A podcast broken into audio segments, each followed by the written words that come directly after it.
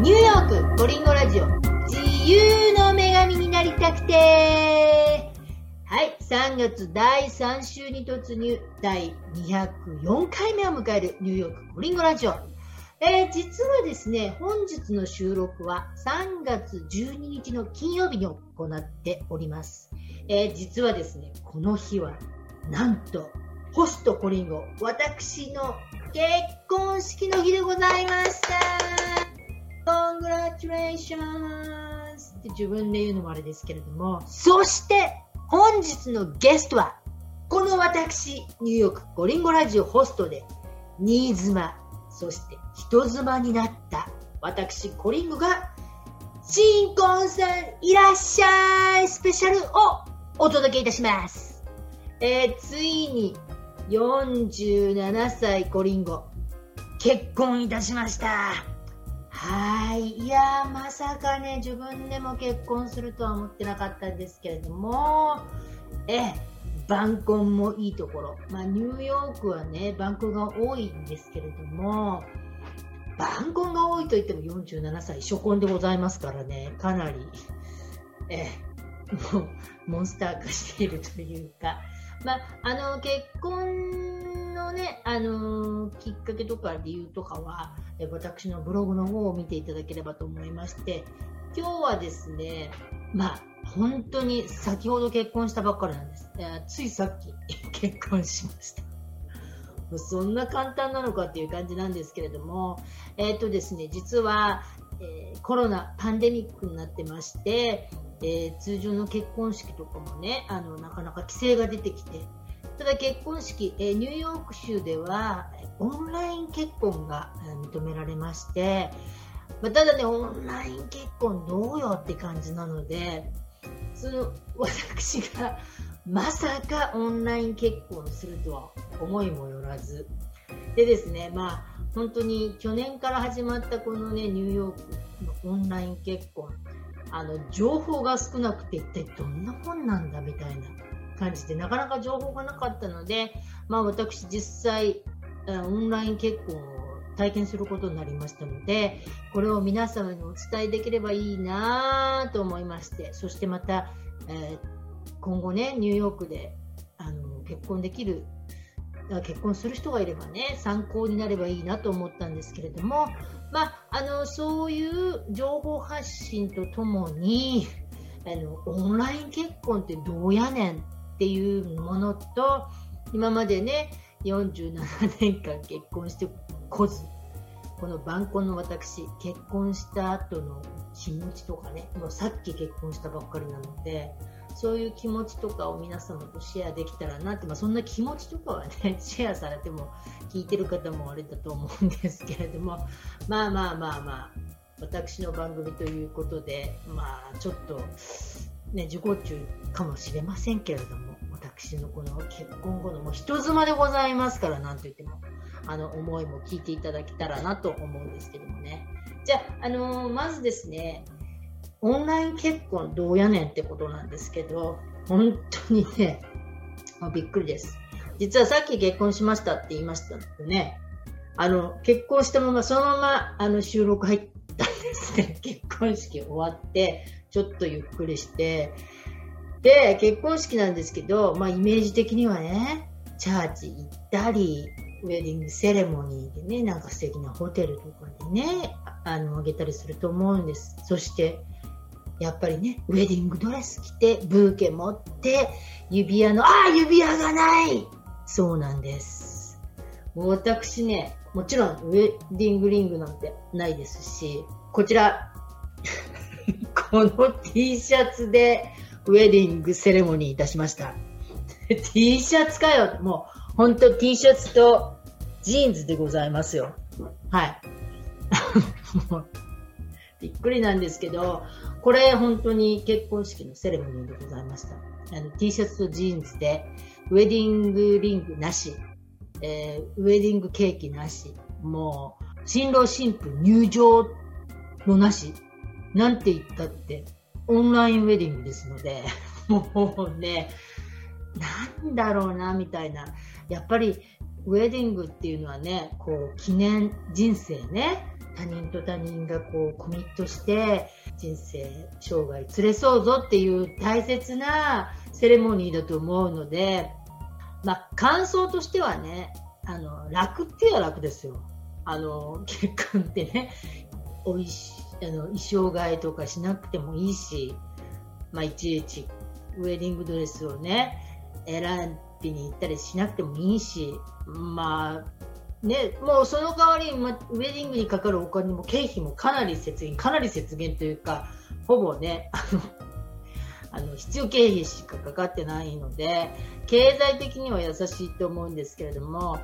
感想としては、やっぱり人生のセレモニーは、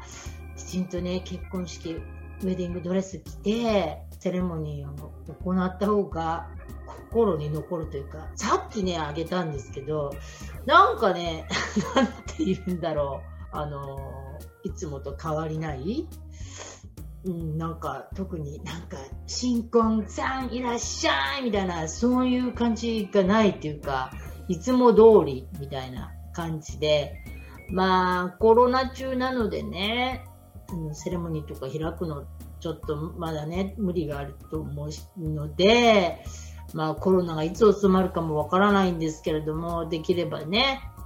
まあ、記念となるあの結婚式なので、やっぱりこう正式にね、セレモニー開けたらいいなぁとは思っております。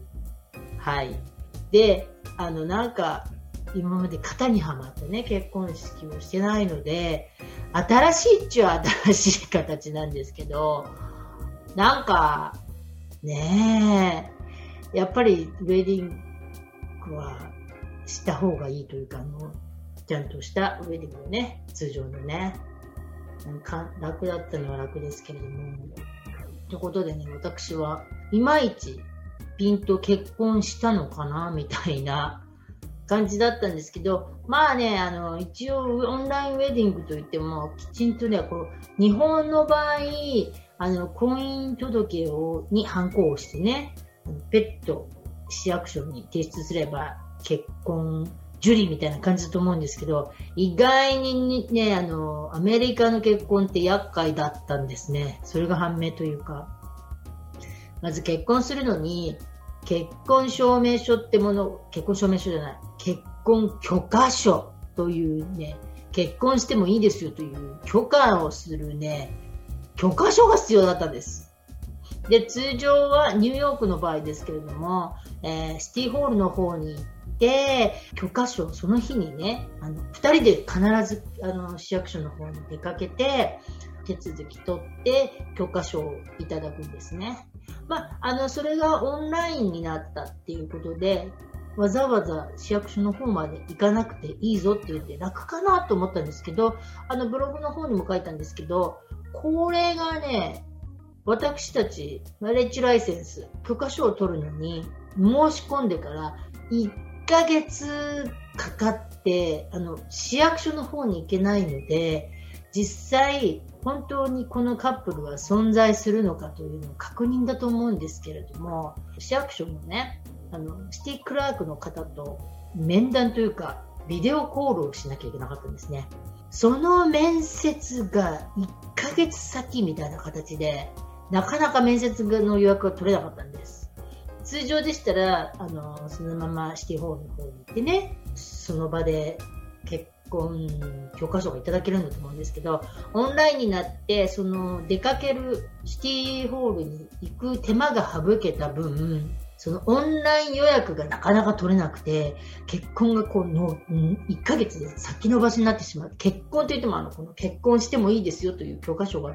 あの、降りるのが1ヶ月先になってしまったんですね。でもうこれもね、やっと取れたなと思ったんですけど、許可書をいただいただけでは結婚、正式に結婚したことにはならないんですね。この許可書をもらったら、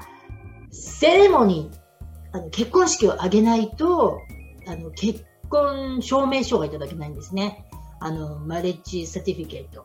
この marriage certificate をいただけたら、晴れて公式に結婚しましたってことになるんですけど、私たちはね、えー、3月11日にやっとあのマレッジライセンスを取りましてね結婚許可証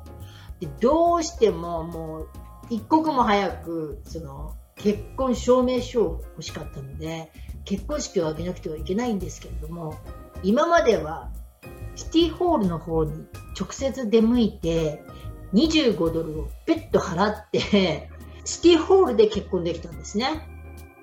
それが今コロナのためあのシティホールあのシティクラークの方がクローズになってしまってそのシティホールでの結婚ができなくなってしまったんです。で、どうやってセレモニーするんだまあ、あの、通常ね、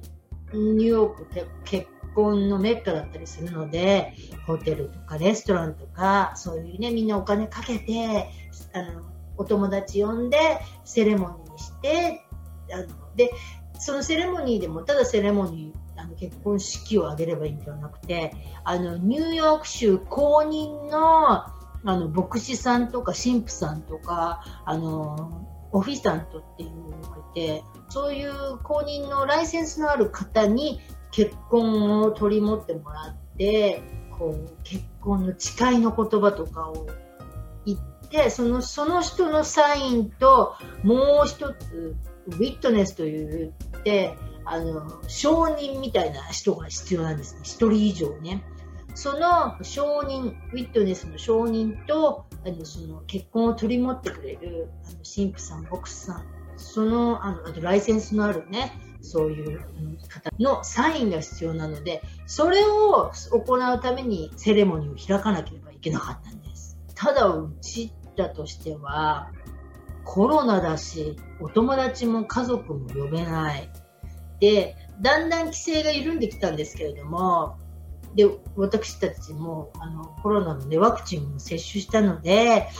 と言ってもまだねあのワクチン打ってない人もたくさんいるしまだあのコロナの、ね、感染数がかなり減ってはきているんですけどまだまだ規制も多いですしあのウェディングのようなねみんなたくさん集まってとかで、まあ、お金もそんなにかけられないと。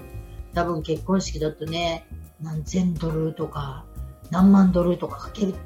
んだと思うんですけど、こちらはとにかく、あの、低予算で結婚したかったので、本当はシティホールに行って25ドルで結婚したかったんですけど、あの、それも叶わず、かといって、コロナ禍で、レストランや結婚式場を抑えて、誰もいないところでポツンとやるのもあれですし、で困ったなと思って情報が全然なかったんですけどそのライセンスを持っている人もそう探してあのオンラインで結婚できるということでそれを行ったんですね。まあこれもねあのライセンスの状況とかあの私の行ったオンラインセレモニーとかの状況も YouTube の方でリポートしていこうと思うのでそちらをご覧いただければと思うんですけれどもまあまあまあまあ、そういうことでね、あの、オンライン、自宅で、私服で あの、リングもなく、あのウェディングケーキもなく、なんもなく、もうブーケもなく、ブーケトスもなく、参列者もいず、もう、えー、新郎新婦、あと、牧師さん、ウィトネス、もう4人だけの オンライン結婚してきました、もうだからね、全然結婚した感じないんですけど、えでもね、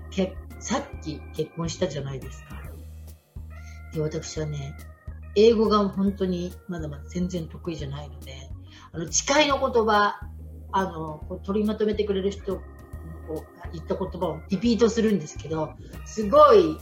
ももう一応ね、オンラインって言っても、初めての結婚ですからね、緊張するかもしれないと思って、なんかリピートしろとか言われても、なんか